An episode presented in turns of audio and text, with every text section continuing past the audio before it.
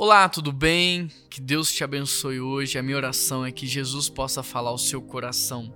O texto de hoje é Mateus vinte e oito, verso dezenove, que diz assim: "Portanto, vão e façam discípulos de todas as nações, batizando-os em nome do Pai, do Filho e do Espírito Santo, ensinando-lhes a guardar tudo o que tenho ordenado, e estarei com vocês até o fim dos tempos." Queridos, eu me lembro de quando adolescente eu queria mudar o mundo, eu queria fazer a diferença na sociedade, eu pensava que mudar o mundo era fazer algo grandioso. Até que um dia o Espírito Santo falou comigo: "Juan, se você quer marcar sua geração, então marque a vida de cada pessoa que está ao seu lado."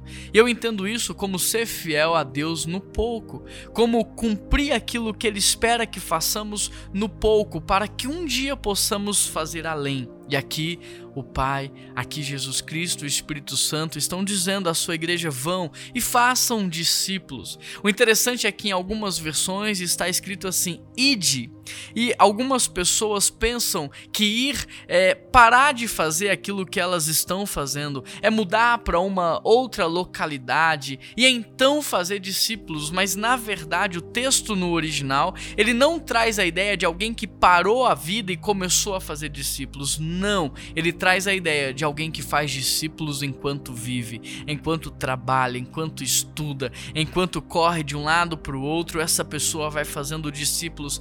E assim, o que é fazer discípulos? Fazer discípulos nada mais é do que fazer amigos, amigos espirituais. É você ganhar o coração da pessoa, ganhar o direito da fala, ganhar credibilidade para que a pessoa possa olhar para você e, a partir do seu testemunho, querer seguir os seus passos. E aí você pode falar: olha, vocês podem me seguir porque eu sou seguidor de Jesus Cristo. Vocês podem seguir os meus passos porque eu sigo aquilo que está escrito na palavra de Deus. Então, no primeiro momento, momento essas pessoas vão seguir você, mas depois elas, através de você, vão conhecer a Deus e vão seguir a Ele. Isso é fazer discípulos. E quando essa pessoa entrega a vida para Jesus, você pode ter então o privilégio de poder, junto da sua igreja, do seu pastor, batizar essas pessoas. E não só isso, porque o texto não diz que é só evangelizar, que é só fazer discípulos, mas o texto diz: vocês também precisam ensiná-los a obedecer,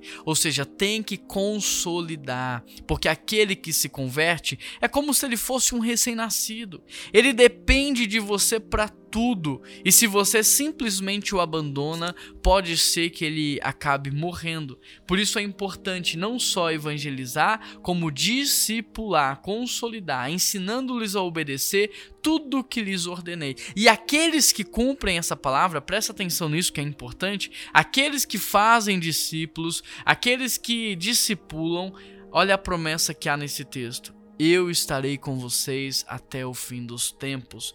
Então, que nós possamos cumprir a palavra do Senhor. Eu não sei qual é a sua profissão, eu não sei se você é estudante ou não. O que eu sei é que você tem tudo o que você precisa para fazer amigos espirituais, para influenciar as pessoas e para apresentar Jesus através do seu testemunho.